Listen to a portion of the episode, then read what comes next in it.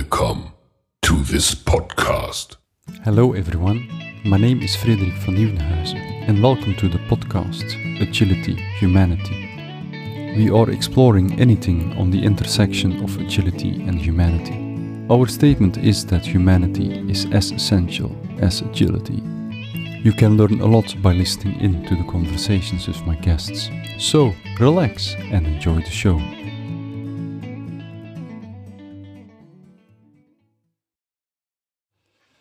So, hello everyone. My name is Frederik van Nieuwenhuizen and welcome back to the podcast. In this episode, we have as our guest Peter Stevens. Peter is creator of the Personal Agility System. He's an executive coach, certified Scrum trainer, author, and a keynote speaker based in Zurich, Switzerland. Already in a previous episode, we touched upon personal agility, and Peter was explaining what it is about.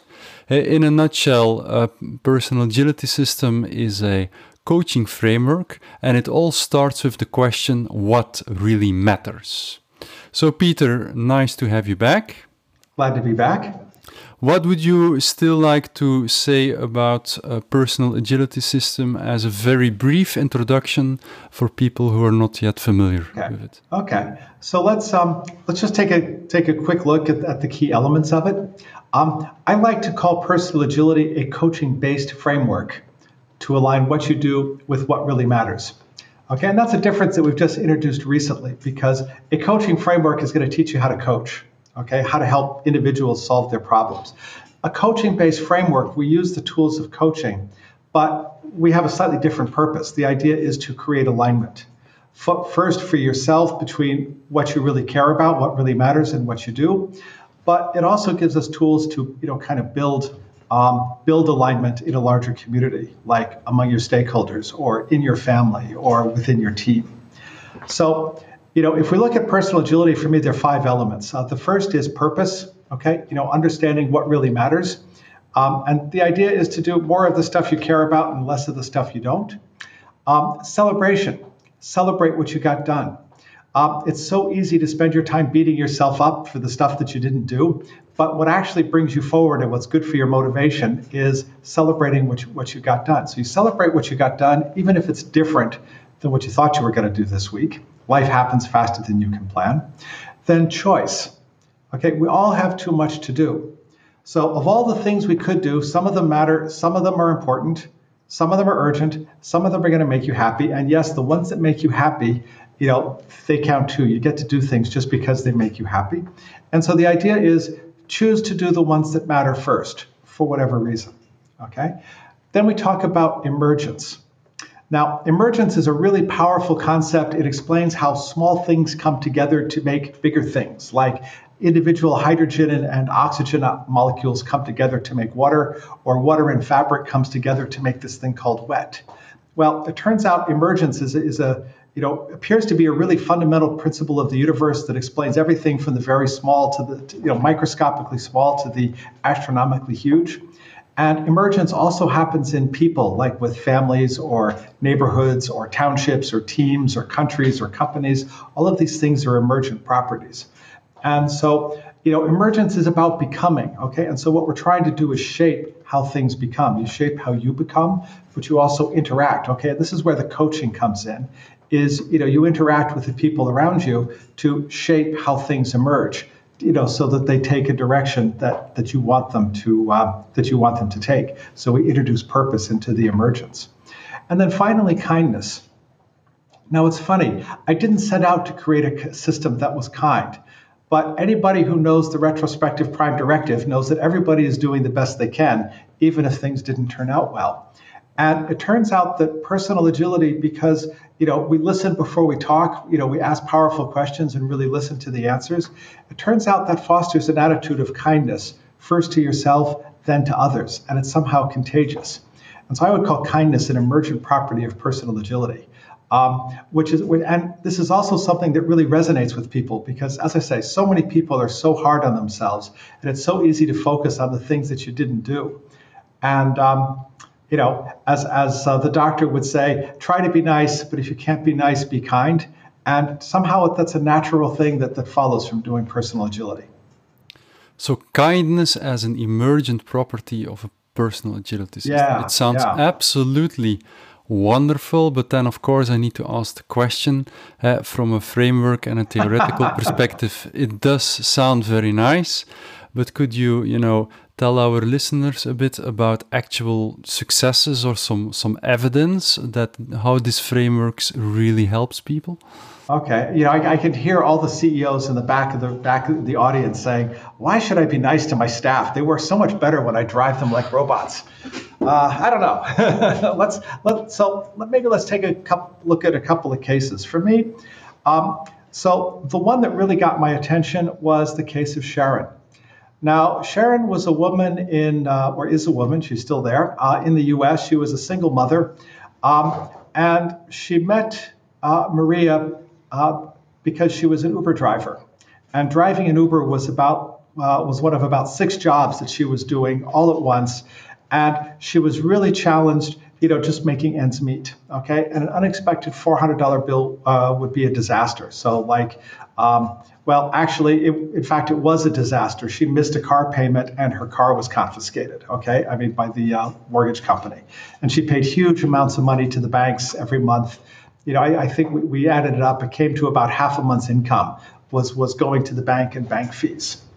And you know, she had uh, she met Maria, uh, as I say, as an Uber driver. Maria came home, you know, had gotten home from a flight traveling to I don't know where, and somehow she launched on to Maria and said, "This woman's, you know, got to be my salvation." And she convinced uh, Maria to work with her, and they did a video together. She wanted to be a caterer. That was her dream. And so Maria coached her, you know, both on personal agility, but you know, also kind of business mentoring and coaching, provided some microcredits when that was necessary. And a year later, Sharon had completely turned her life around. You know, she went from struggling to keep her, you know, keep herself above water to really able to earn her living. Um, you know, with with a six-figure income, which is kind of the dream of every American, is to have a six-figure income. And she made this turnaround in a year. Um, and what was interesting is is after that year, well, not only you know this was before the before the shutdown, and even though she was a caterer, she had managed to secure her income for the next year. That is for 20 well for this year for 2021, or no, sorry for 2020 would be at least as good as the previous year. Okay, and this year she's off and running to win a national. You know, she's in a national competition for the best caterer or something like that. And last I heard, she was in, she was in the final round.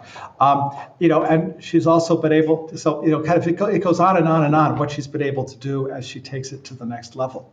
Um, and her case, remember, we, remember in our previous broadcast, we talked about saying thank you. Well, I met her because I went to visit Maria last year uh, in January to, to work on the last chapter, to finish the book. That was our goal book still isn't finished, but we have high hopes of finishing it this year. Um, she, um, Maria said, "Oh, by the way, there's this woman Sharon. She'd like to, um, uh, you know, she'd like to invite you out for dinner." And I said, "Oh, that's interesting. Well, you know, why does she want to do that?" Well, she wants to say thank you because personal agility had just made such a huge difference in her life. She she felt the need to say thank you for it. And so the my wife was traveling with me, so the four of us had dinner, which Sharon made. Sharon is a fabulous cook, by the way. Uh, so you know, if you're if you're looking for a, um, am I allowed to mention the culinary queen on uh, on this podcast? Well, probably not, but I did anyway. Um, anyway, she, uh, you know, that that was great, and this was like wow. And so after I came back uh, came back to Switzerland, and uh, I was researching, couldn't pay a four hundred dollar bill. Well, it turns out that's something you ask Americans you know, there, there are polls about that, you know, once every year or so, how many people can't handle or can't easily handle an unexpected $400 bill. And the numbers that I came up with pretty consistent, all before the before the shutdown and the pandemic and everything, a third of the country. Okay. Now the U.S. is like over 300 million people, so we're talking 100 million people can't handle an unexpected $400 bill. And if you increase that to $1,000, that's um, 60% of the country.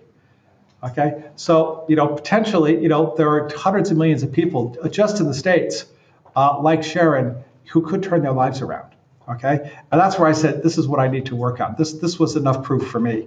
Now I'm kind of a, you know, I, I see a pattern that works and I latch onto it. I say let's let's try to replicate this.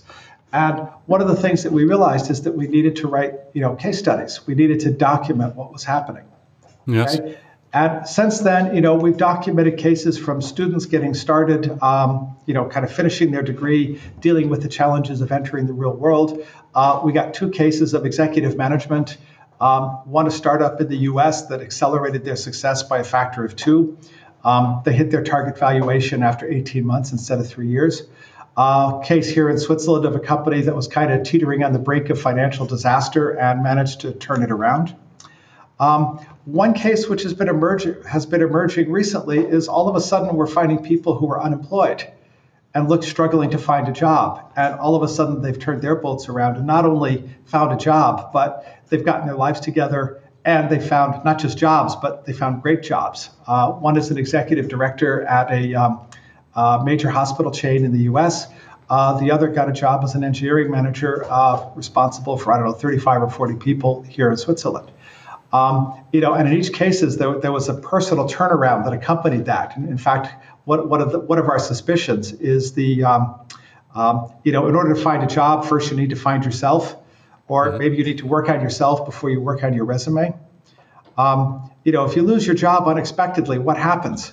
Well, you had a calendar that was full 40 hours a week, you know, with work given to you by your employer. Um, unless you work in India when it's probably more like 12 hours a day. We, we won't do the math there.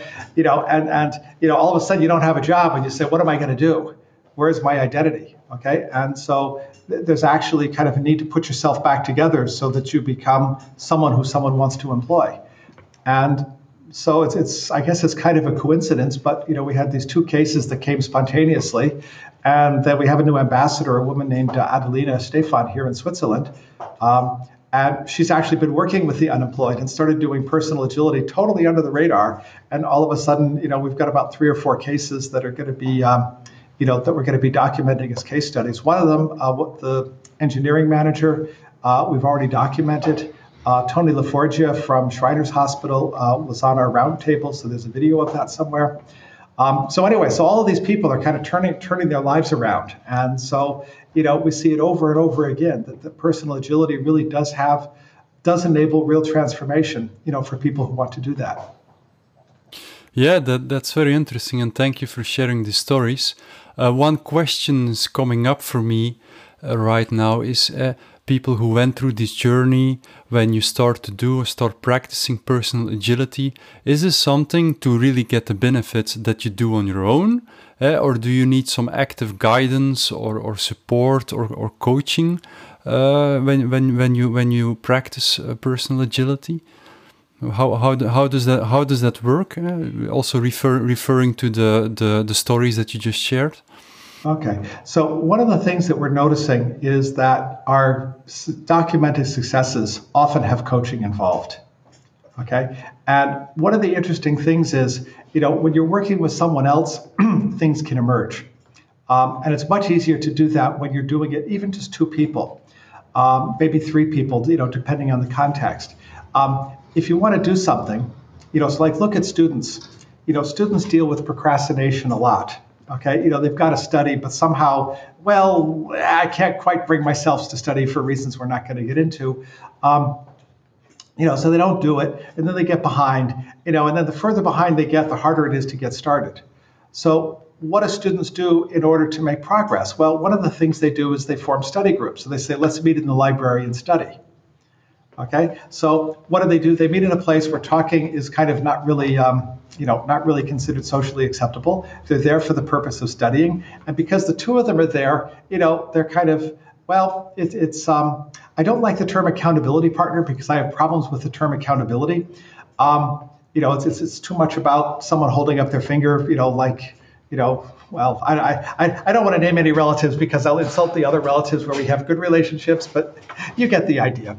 Um, you know, but it's but it's about it's about making it fun. Okay, so you know, you go down, you meet your friend, you have a cup of coffee, and then you study for an hour and say, "Man, we need a break." And you go outside and you get some fresh air, and then you come back, you study for another hour, and you've actually done it. Okay, so by doing things with someone else, um, you make it easier to do. So that that's one argument for doing it with someone else.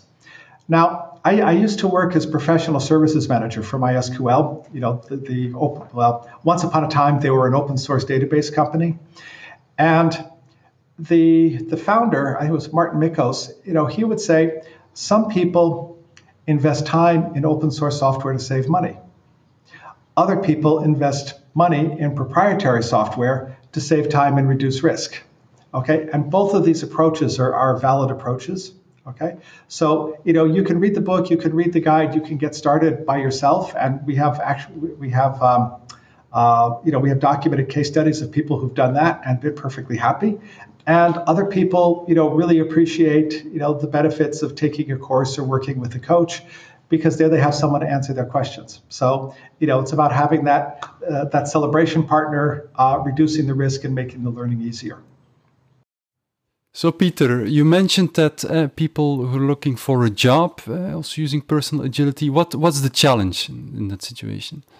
Okay. Well, you know, the problem is it's really hard to find a job these days. You know, the competition is massive. Okay. You know, for every job application, you know, for every open job, you know, it's so easy to send out a resume that, you know, 100 CVs go out for every job, and, and whoever is having to read them has to, you know, filter through this, filter through this, uh, this deluge.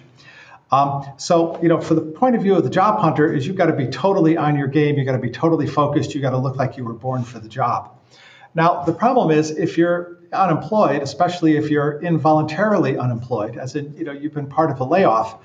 Um, well, you know, you've just lost your identity. You know, you're depressed. You're alone. Your calendar is empty. You know, you're, you're trapped in the shutdown and, and have hardly any social contact. So, you know, who are you and where do you get your energy from?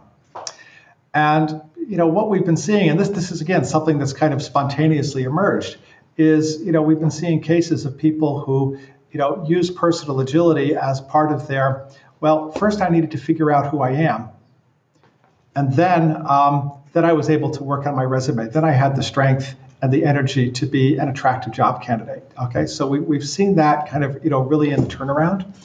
And you know, here in Switzerland, I'm looking forward to really promoting this directly, you know, particularly with the unemployment offices, um, because here they're very supportive of people who are looking for jobs to kind of help them, you know, get back into the, uh, you know, become somebody who an employer wants to employ. Um, and, and the other thing is, you know, if, if we look at how turbulent the economy is, I mean, even without the pandemic, um, you know, companies are always laying off people, you know, and so all of a sudden, again, your calendar is full, you get your, you know, big portion of your definition of who you are through your work, all of a sudden, who am I? So I'm actually thinking that the personal agility could be very, very helpful as part of an outplacement program. You know, to help people kind of first, you know, find new purpose in their lives, figure out who they want to be, you know, and then, you know, energize themselves and motivate themselves to, you know, go out and look for a new job. So, you know, I'm seeing that this, you know, one of the one of the questions is, you know, what does agility mean outside of IT? Okay, and I think that personal agility is really connecting the dots here. And, and the most obvious way I think is going to be, you know, in, in helping people who are unemployed, or not helping, but enabling, you know, helping people, enabling people to find their way so that they can become employable again. And I, I can see that both on the, you know, as they leave to make them stronger when they leave, or, you know, if they are out of the employment system to you know, find themselves and energize themselves and, and really be able to position themselves as someone who a company wants to hire. Okay, that's interesting. Because uh, I, I also like to ask: Are there any any situations or circumstances in which personal agility, yeah, did, did not really help, uh, or or the con- I don't know certain conditions or circumstances were, were not were not good for people to really get the benefit out of personal agility as they wanted to. what what what what could you say about that? Well, I, I must admit we've been success we've been celebrating our successes more than our failures. um, so I, I, mean, one thing which I can offer is we've trained. Um, I, I haven't checked the number recently. The last time I looked, it was 150 people have been through our training program and of those 150 people, about 100 and some have applied for recognition. Yes. Okay? Now, our recognition program is, um, you know, you have to want it. Okay. We want a personal agility recognized practitioner, or PARP, or PARP, as they're sometimes amusingly called. Um, you know, we want that to be a certification that has high value. And, and mm. what it means is you're applying personal agility, you know how to get value out of it. Um, you know how to apply all of the components of it because you've demonstrated that you, that you do that in, in real life. Um, so, you know, presumably that other third, they lost interest. Some of that's for reasons that have to do with us. At the beginning, our certification process wasn't too streamlined, and some people said, ah, that's too much work. Uh, some people were really only looking for three or four letters to put at the back of their name, and so, oh man, this is work. So, and some of it is, you know, we need to frame better what the, what the requirements are. So, I'm hoping that number is going to go up. Um, you know, a tool, people are different, okay, and you know, the, the tools of personal agility are ultimately that. You know, they're things that can be helpful, and if they're helpful, you'll do them, and if they're not helpful, you won't.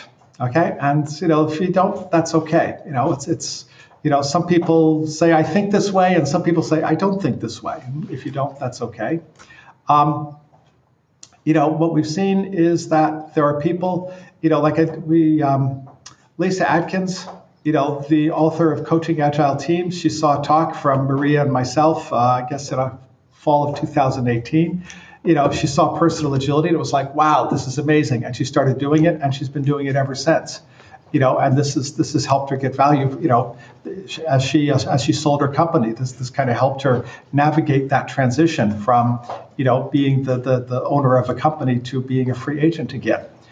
And you know, so if you get value from it, you'll do it, and if you don't get value from it, you won't do it. And if you have a phase where say, oh man, I'm, I've, I've you know, I don't feel like doing it, or I'm under too much pressure to do it, you know, that personal agility, we call this the priorities map. Personal agility is like an old friend. We'll be very happy to see you if you knock on the door. We'll not take it personally if you ignore it for a while. Okay, so it's, it's one of the few frameworks where you can not do it and not have to feel guilty because it, because it's okay.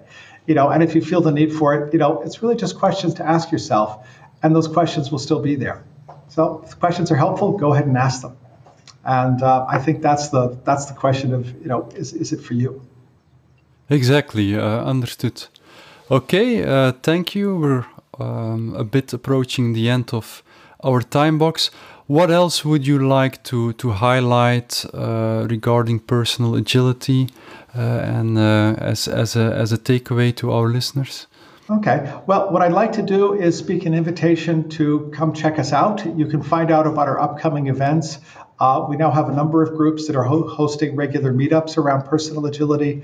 Um, you know, we have a couple, we have a small but growing number of recognized trainers who are offering classes in personal agility. Uh, so I'll have a session starting in June. Um, you know, there are various other people who are, you know, organizing classes, and you'll find them on our homepage. And um, you know, if you, I'm I'm actually very open to communication. If you want to reach out to me on LinkedIn or something like that, you know, I will accept your connection. And if you got a question, I'll do my best to answer it. And so, you know, with that, I hope we have some interesting conversations. Yes, and you're writing a book, correctly? We're writing a book. Topic. Yes. Okay. Personal agility. Um, six questions to change your life. Um, we've got a pretty complete release candidate, which which is already available for download, uh, which you yeah, which you can get on. It's it's for technical reasons. It's on my website, uh, saatnetwork.ch, saat-network.ch, and um, the I, as I say, we're targeting doing a final update on it and then publishing it somewhere in the third quarter. We'd like to get it out in time for Christmas. Writing the book, where has that been on your uh, priorities map? Um, it's it's been up and down. Uh, there are times it's been very high. There are times it's it's very low. Um, you know, the book is a means to an end. Yes. Okay. The book is not the end in itself. And, you know, we see what we want to do, you know, our, our, our vision of the future is a world where more people live more of their lives according to things that matter. Um, you know, just you know, imagine your life where, where more of your life was was filled with things that, that meant something to you. And concretely, we want to reach a million people. We want to enable a million people to change their lives measurably and obviously for the better. So the book is a means to that end. Okay. And so, you know, this past year, you know, we've been focused on building the ambassador network and, you know, being able to share the knowledge, being able to train the knowledge, being able to recognize and celebrate the people who, you know, who have learned the knowledge and, and you know, really made transformations in their own lives. Okay. So, you know, at some point it's going to be time to finish the book you know, but uh, it just hasn't quite re- reached the time. You know, the, the, book is done enough. Does, does that make sense? yes. Uh, okay. So, yes, but so, but it ain't done until it's on Amazon. It's like I, I guess how you can uh, how you can phrase it. that could be a, the, in the definition of done. That is All right. done. Yes. Mhm. Okay, so thank you so much for the conversation, Peter. Okay. Well, thank you again for the invitation. It's been a lot of fun. Hi there, you have been listening to the podcast Agility, Humanity. My name is Frederik van Nieuwenhuizen. You can subscribe to this podcast via your preferred service. I am creating this podcast in my free time and my own expenses. Creating and publishing this podcast does involve some costs. If you want to support me, please check the podcast page for possibilities. Thank you and hope to hear from you soon.